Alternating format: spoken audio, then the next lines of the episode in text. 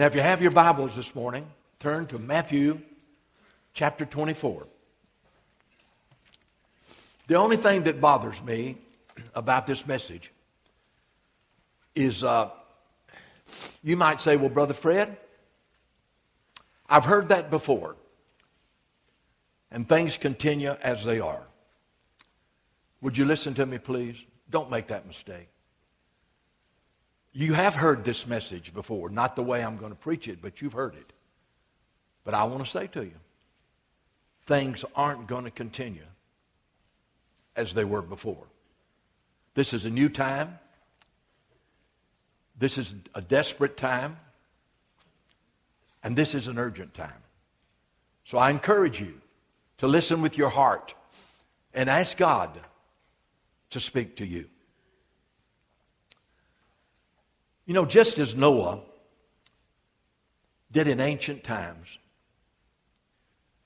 evangelist Billy Graham has, is sounding the alarm for the second coming of the Lord Jesus Christ.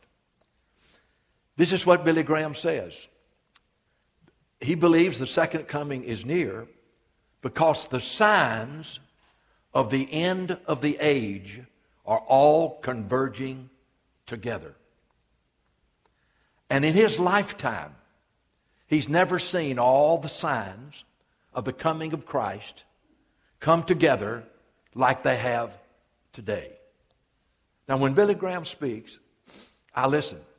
But you know, Prime Minister Benjamin Netanyahu of Israel said before the United Nations a few days, a few months ago, back in September, that biblical, now he's a prime minister of Israel, said biblical prophecies are being realized.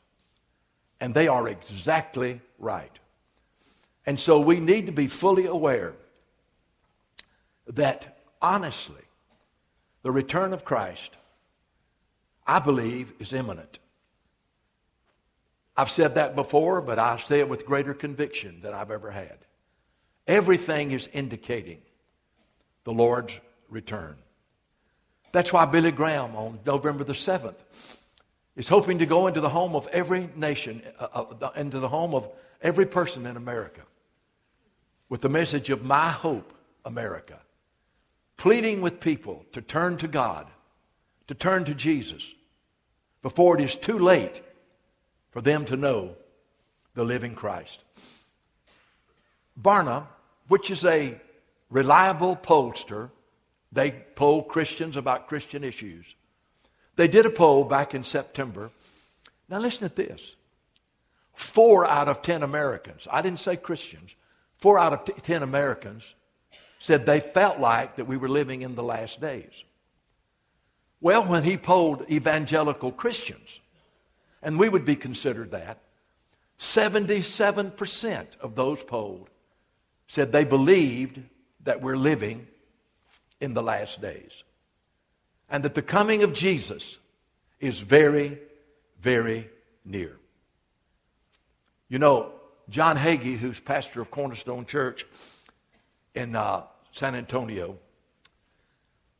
he just released a book called The Four Blood Moons.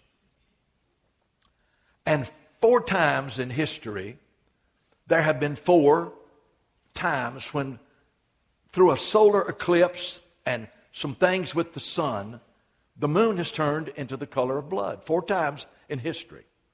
One time was in 1492. That's here Columbus discovered America.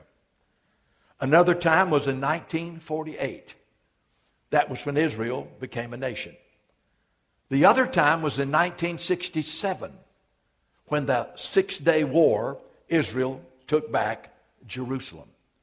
Now, scientists say and agree that in the year 2014 and 15, these four blood moons will occur. And scientifically, people are saying that. You say, well, Brother Fred, where, where's that in the Bible? That in the last days that uh, the moon will turn into blood.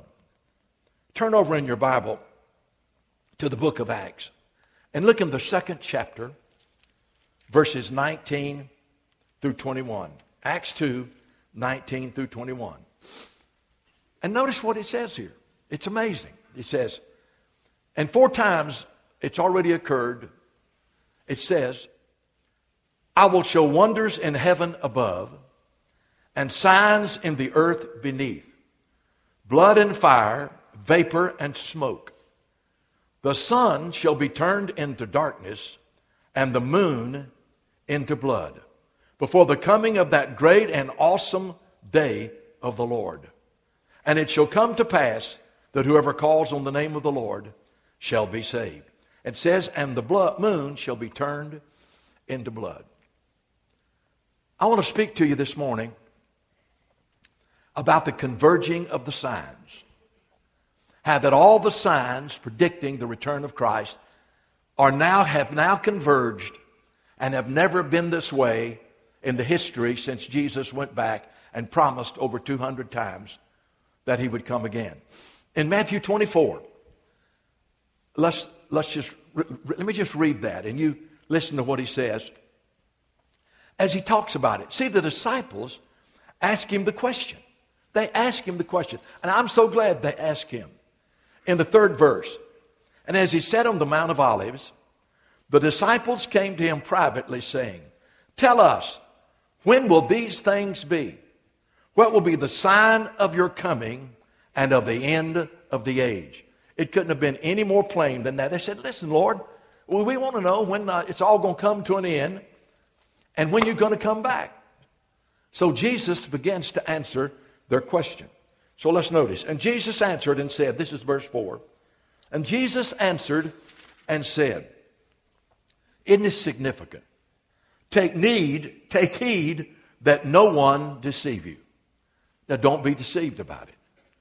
And there have been people who've said Jesus was going to come in 1988, and somebody said, uh, a radio evangelist said some time ago that he was going to come on a certain day. And of course, it didn't happen because no man knows the day or the hour. But he said, Take heed that no man deceive you. Now, verse 5 has certainly become a reality, and is more reality today than it's ever been. For many will come in my name, saying, I am the Christ, and will deceive many. And you will hear of wars and rumors of wars. See that you be not troubled, for all these things must come to pass, but the end is not yet. For nation will rise against nation, and kingdom against kingdom. And there will be famines, pestilences, and earthquake, earthquakes in various places. All these are the beginning of sorrows. Then they will deliver you up to tribulation and kill you. And you'll be hated of all nations for my name's sake. And then many will be offended and will betray one another and will hate one another. Then many false prophets will rise and deceive many.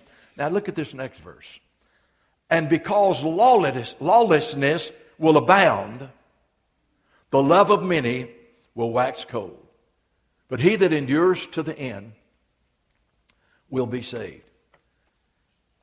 Let's just look at each one of these signs and how they're coming to pass. All right, he said, he says in that verse, said, take heed lest you be deceived. It's found in uh, uh, uh, verse 4 and 5. Take heed that no one deceive you. Many will come in my name, saying that I am he. You say, Brother Fred, there, there hasn't really been that many, quote, false Christ. Uh, Sun Myung Moon, the, the, had a church in Biola Battery. He, he claimed to be the Messiah. And there have been others, but let me tell you something. I got to thinking about that. It said that many will be deceived. Okay, so here is Mohammed. He comes along and says, Allah is God, and Mohammed is his prophet, which is the same thing as the Messiah. They honor him as much as they do Allah. He's the one that wrote, took part of the Old Testament and put it together with some stuff that he wrote and, and came up with the Quran. And so right now, you, you talk to Muslims all over the world, they say, Allah is God and Muhammad is his prophet. And so I'm saying to you that Muhammad is in reality a false Christ. And I don't have to tell you that billions, billions have been deceived. And then Buddha comes along. And Buddha does not necessarily claim to be God, But they're, they're priests now, and they have temples for Buddha. And they worship him. My neighbors are Buddhist. They have a picture window, and in the, right in the middle of that picture window is a big statue of Buddha. And their candles burning and things like that. And so, listen, I mean, millions, billions follow Prophet Muhammad. Millions, billions follow the teachings and worship in a real sense Buddha.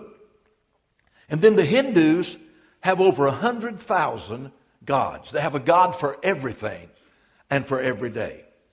So it is obvious, it is obvious that false Christ have risen and have deceived many. And then he goes on and says in the next verse, in verse uh, 6, says, There will be wars and rumors of wars. See that you be not troubled. Hey, listen, did you know there are more wars going on in the world right now than any time in history? Oh, yeah. Oh, you say, well, now, now, wait a minute, brother. Well, I know about the war in Syria, and I know about the war in Egypt, and I know about the war in Afghanistan, and, and, I, and I know about those. But listen, think of all the tribal wars in Somalia and in Libya and all these places where there's been genocides, where millions of people have been slaughtered, how people have run from their countries. And, and, and you, you can go to almost any nation in, in, the, uh, in the India or Africa area, and you'll find that a war is going on between the tribes and between the people. And so there never been as many wars at any time as there are right now going on in this world.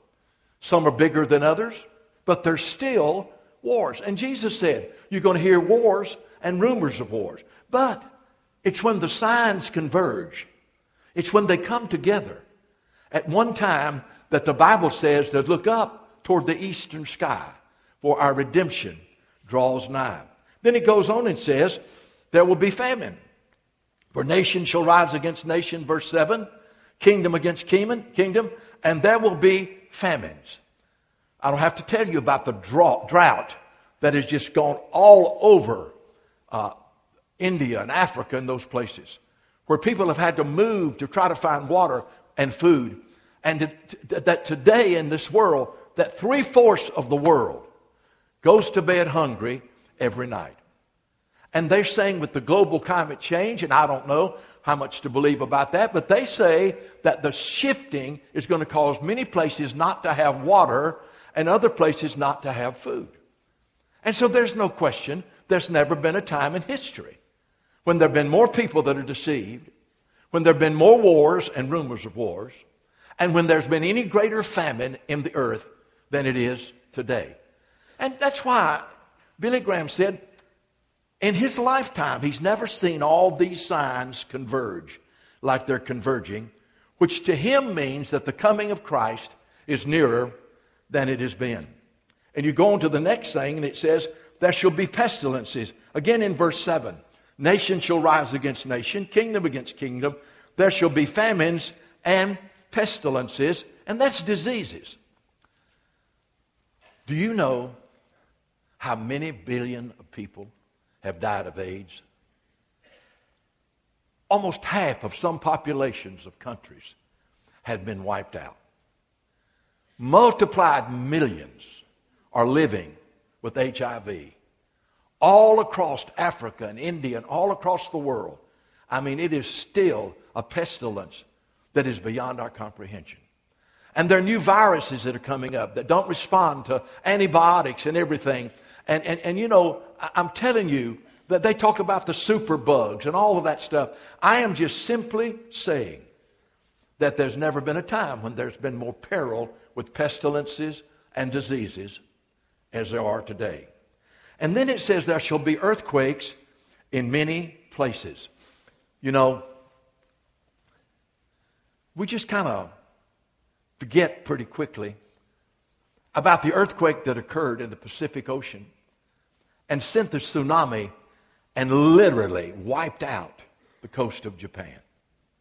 I mean, literally wiped it out. And wiped out their nuclear power plant, which released radiation, which has gone all the way across the Pacific Ocean to parts of California. And the Bible says that there's always been earthquakes. But it's almost every day that we hear of another earthquake. And see, this, this is the thing. This is what bothers me. I mean, I've grown up in church, and I've heard of the coming of Christ, and I have believed it. But sometimes I think, I said, that's right, but it'll never happen in my lifetime. It'll never, never occur in my lifetime. Well, here I am, be 76 in December. It might not occur in my lifetime, but I'll tell you one thing. It's a whole lot cl- closer than it ever could was, and it could occur in my lifetime. Because all the signs of, the, of his coming are converging together at this point in history. You go on and read, it says, there will be earthquakes. And by the way, have you ever tried to figure out and, and, and come to grips with the fact of how that in, in two or three days, there can be 150 tornadoes across America. And come to the grip that the, the, the tornadoes now are bigger and wider than any tornadoes that we've ever known in history. Sometimes a mile wide. I mean, I'm thinking of Tuscaloosa, Alabama. It literally wiped out half of that city. And you know that I, I, I just sometimes wonder if God is just sending. I'm not saying He's sending tornadoes to kill people, but it's almost like God wants to get our attention and say, "Listen, things aren't always going to be the way they are. You never know what a day shall bring forth." And the signs are converging of the return of Christ. Well, then there's another one that's very, very alarming. And you look down here, it says all the, in verse 8, all these are the beginning of sorrows. Then they will deliver you up to tribulation and kill you. And you'll be hated of all nations for my name's sake. Hated. Christians of all nations for my name's sake. And many will be offended and betray one another. I have some friends of mine that do missionary schools over in India and Africa where there are extreme, and I use the word extreme Hindu militants, extreme Muslim militants. And you know what they, those young men do when they finish the school where they come to be trained? You know what they do? They take a vow of martyrdom. Before they leave that school, they say, We will die for our faith. Did you know there have been more Christians killed in the 20th century than any other time in history. You just don't hear about it. North Korea, absolute slaughter of Christians. China, Iraq, Iran, all these places. Listen, I'm telling you, over there, when they get baptized, it means something to them because they know it'll cost them their life. I asked the Lord, why do so many people who are and I'm not picking on the Muslims, I'm just using this example. Why do so many of them, they, they, they, they, they're going to be a Muslim, they don't, don't, they don't have any hope. They have no hope of forgiveness of sin. They have no hope. Well, what are you going to do when you die? I asked one, a person one time. They said, I'll just go and get, I'll be punished. I, I guess I'll be there. I mean, what kind of hope is that? But I said, well, why do they always stay? i tell you why. If you're a Muslim and you convert to Christianity, your family will kill you. Oh, yeah. Listen, I know of, of one particular Muslim that had to get had to help get out of the country because the, the parents were doing everything because they had, quote, bet- committed treason, betrayed the faith.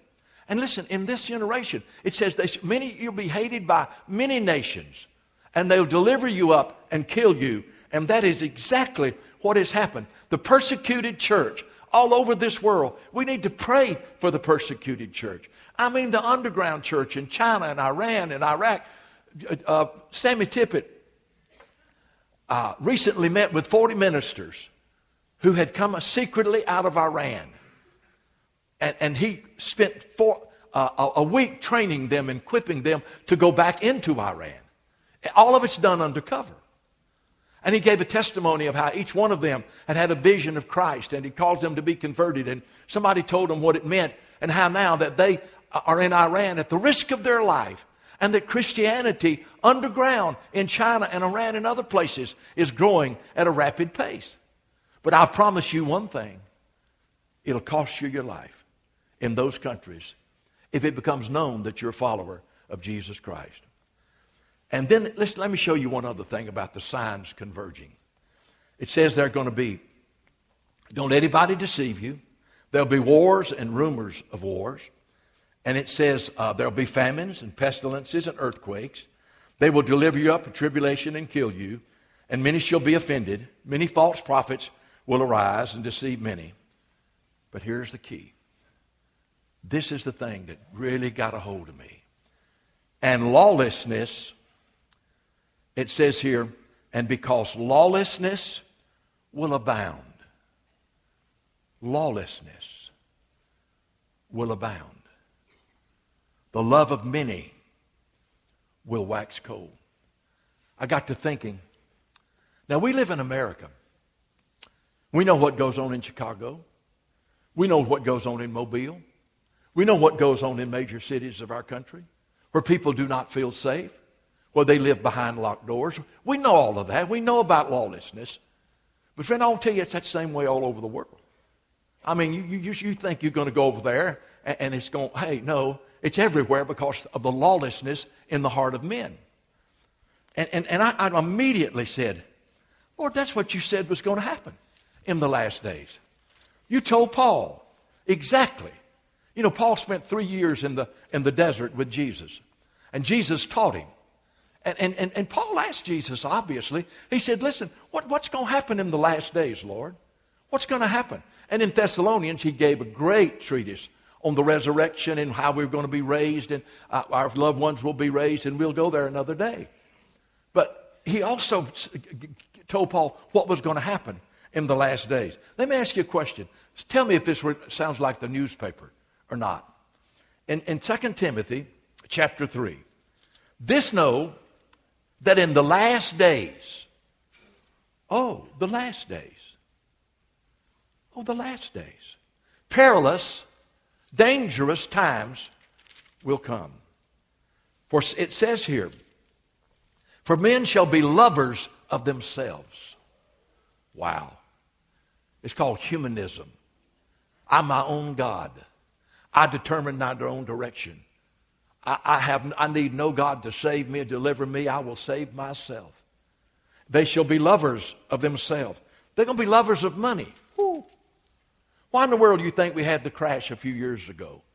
The housing crash and the crash on Wall Street. Let me spell it for you G R E E D. Lovers of money. That's exactly why. Fraud. And it says, and men shall be lovers of themselves, lovers of money, boasters, boasters, proud, blasphemers. Man, they think nothing of blaspheming the Lord Jesus Christ of exalting some human. Blasphemers, disobedient to parents.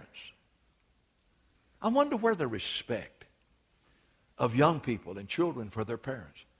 It seems like about somewhere between 13 and 15, they don't want to live under any authority. No kind of authority, much less a parent's authority. It says they shall be disobedient to parents, unthankful. Man, Americans ought to be falling on their knees every day and thanking God. Listen, this is the richest country in the world. You say Saudi Arabia is. Listen, that's a little island. I'm talking about uh, 250 million or whatever it is people. I mean, we've been blessed. And there are plenty of poor people in this land. Yes, there is. And some because of their own choice, some because of, their, of circumstances they can't control.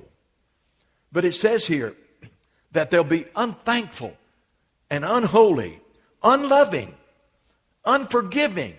Have you noticed the bitterness, how bitterness and rage will come into the hearts of people? And it used to be they'd just be bitter and live in their house. And now they go to the business where they were offended and they go to the military base up in Virginia and shoot 15 people. Or, or they go to another place with the bitterness in their heart where they work in the post office or wherever it is and kill people. It's not like they keep the bitterness and anger to themselves. Well, I'm angry and I'm bitter and you're going to hurt me and I'm going to hurt as many as you can as I can before I kill myself.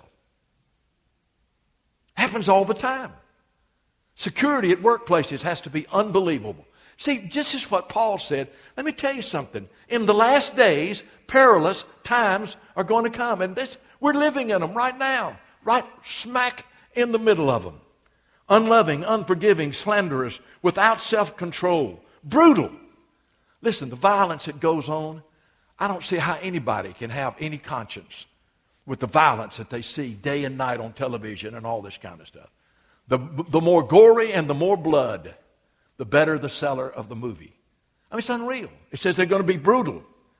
They're going to be despisers of good. They're going to be traitors, headstrong, haughty. Well, what about this? Lovers of pleasure rather than lovers of God.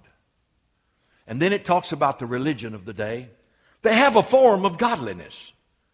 Oh, you know, we, we, we know anybody below Richmond's a Christian. They have a form of godliness, but deny the power thereof. No power. It's all word, and no, it's all ceremony. It's all ritual. It's all rites, but no power. No power. Having a form of godliness, but denying the power thereof. And boy, get this. We've never been smarter, but we've never been further from the truth. Listen to what it says in verse 7 always learning, but never able to come to the knowledge of the truth. We've never been smarter, but we've never been further from the truth. Now, all I'm saying to you is this I believe that the signs of the times have converged. And I believe that the coming of Jesus is closer than it has ever been before. And is just as Noah called the people to turn to God before the flood, and just as Jonah preached to Nineveh and told them to repent and turn to God, the church, as unpopular as it will be, the church of Jesus Christ must say, prepare to meet God. I'm telling you, your neighbors, your friends, your children, your grandchildren, who living like they're going to live forever and there's never going to be uh, any reckoning day and that things are just going to continue like they ever have been. Let me tell you something. If we love people, we will say to them, you need to prepare to meet God. And you're going to meet Him. Whether you like it or not, you're going to be accountable to Him. And just as Noah said, Listen, you better, you better get right because the flood's coming. And just as Jonah preached to Nineveh, let me say to you, we must cry out as the body of Christ and people who believe, prepare, prepare to meet God. I wonder if, if, if a, a, a lot of religious people really believe in the return of Christ and really believe in a real judgment by a real God where people are held accountable for their sins and the books are balanced. We work beside people. If Jesus came today, they'd be left. We got members of our family. If Jesus came today, they'd be left. To go through the horrible period of seven years of great tribulation. Billy Graham on November the 7th is going to cry out to America. I pray that it'll, that it'll go into home after home after home after home after home. It's like Noah, like Jonah. It's like the prophets of old saying, Come, repent. Repent, for the kingdom of heaven is at hand. Well, let me uh, kind of bring this to a close by telling you how we can respond. And God showed me this this week, and it really encouraged me. In the book of Jude, and they'll put it up on the screen. I want you to listen to what God says we're to do. This is the way we're to live in these last days. Okay? You say, Brother Fred, you don't know when it's going to be. No, I don't know when it's going to be. And I'm not trying to scare you or put fear in you. I'm trying to make you sober minded. That's all. I want to be sober minded. I mean, I prayed last night. I cried out to God. And I said, God, I, I mean, I'm not, I have not been, I haven't sensed the urgency as I should. Man, I've not sensed the, that, that now's the time. And boy, God, God just spoke to me. And I said, Lord, I, I can't live like things are always going to be the way they are. I, I got to turn up the burner, Lord. And, and we got to have more zeal and fire and prayer and compassion for people who don't know Jesus. But listen, listen to what it says to us to do in the last days. Jude, it's only one chapter. Beloved, while I was very diligent to write to you concerning our common salvation, we're all saved the same way. I found it necessary to write to you, exhorting you to earnestly contend for the faith. He said, Now listen, we all believe in Jesus. And we're trusting Him, but we got, we, we got people who don't, and you got to contend for the faith. He said, I'm urging you to earnestly contend for the faith which was once and for all delivered to the saints. And friend, I'm telling you, if God's people have ever contended for the faith and said to the skeptics and the unbelievers and the blasphemers, you are wrong, you are wrong, there's one God, His name is Jehovah. There's one Savior and Lord, and His name is Jesus, and He is the only way for people to be saved. We must earnestly contend for the faith. And they say, but you're narrow minded. I'm no more narrow minded than the Bible. What the Bible says, I believe. I may not always interpret it perfectly, but I'll tell you one thing. I believe every word of it and every promise God has ever made has been performed. Every prophecy God has ever given has been fulfilled. And I'll tell you, the promises and prophecies concerning Jesus' return will happen. He says, earnestly contend for the faith. Don't back down when people say, oh, you know, you know, you don't really believe Jesus is the only way to heaven. You don't believe he's really the only way to be saved? Yeah, I do. Well, how can you say that? I said, I didn't say that. I said, God said that. I'm the way, the truth, and the life. Nobody comes to the Father but by me. Neither is there any name under heaven given among men whereby we must be saved. I said, I didn't write this book. I just read it. And if you got an argument, you better argue with God. And you're going to lose every time. He says, earnestly contend for the faith. Now look on in, in Jude right there in verse uh, 5. He said, I want to remind you that God judged the other people who didn't listen. I mean, it's right here. It says, verse 5 of Jude. I want to remind you that you once knew this, that the Lord, having saved the people out of the land of Egypt, afterward destroyed those who did not believe. He brought them all out, but some didn't believe, and he destroyed them. I mean, I'm reading the Bible. And the angels, who did not keep their proper domain, but left their own abode, he reserved them in everlasting chains under darkness for the judgment of the great day. The angels that rebelled, some of them he has bound in everlasting chains. He said, the angels rebelled and God judged them. And he says also, and Sodom and Gomorrah. Verse 7. And cities around them in similar manner. To these, having given themselves over to sexual immorality and gone after strange flesh, are set forth as an example of suffering and the vengeance of eternal fire. He said, Now listen, believer, contend for the faith. Contend for the faith. And just remember, remind people that God didn't spare the angels that sinned. And he didn't spare Sodom and Gomorrah. And he did not spare the people that came out of Egypt and rebelled. He didn't do it. Now, what makes you think God will excuse you or excuse us? And look over in verse 14. This is quite interesting. I don't really know exactly when this will happen, but it's a part of the return of Christ. Verse 14, it says, Enoch the seventh from Adam, prophesied about these men, blasphemers, people that deny God. Behold, the Lord comes with 10,000 of his saints to execute judgment on all, to convict all who are ungodly among them of their ungodly deeds, which they have committed in an ungodly way, and of all the harsh things which ungodly sinners have spoken against him. Who?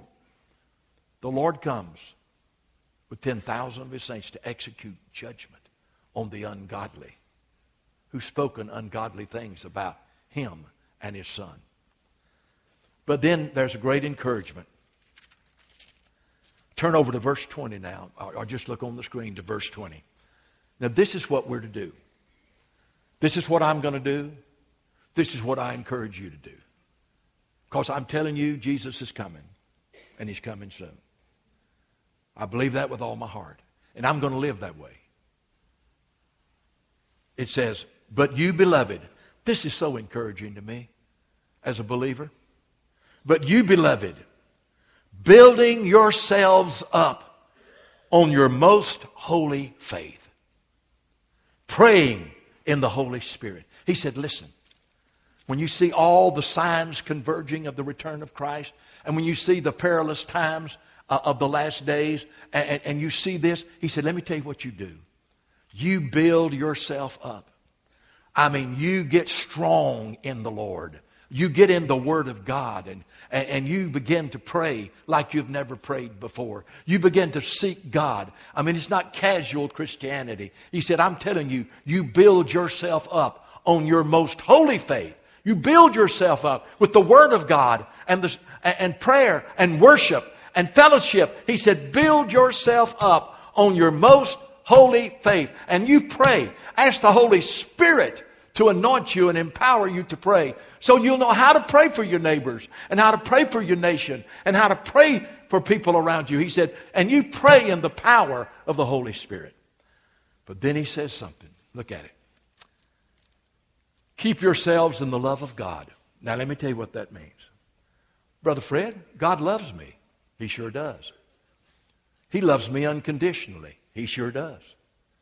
He demonstrated his unconditional love for you, and that while you were still a sinner, Jesus died for you. But he says here, keep yourselves in the love of God.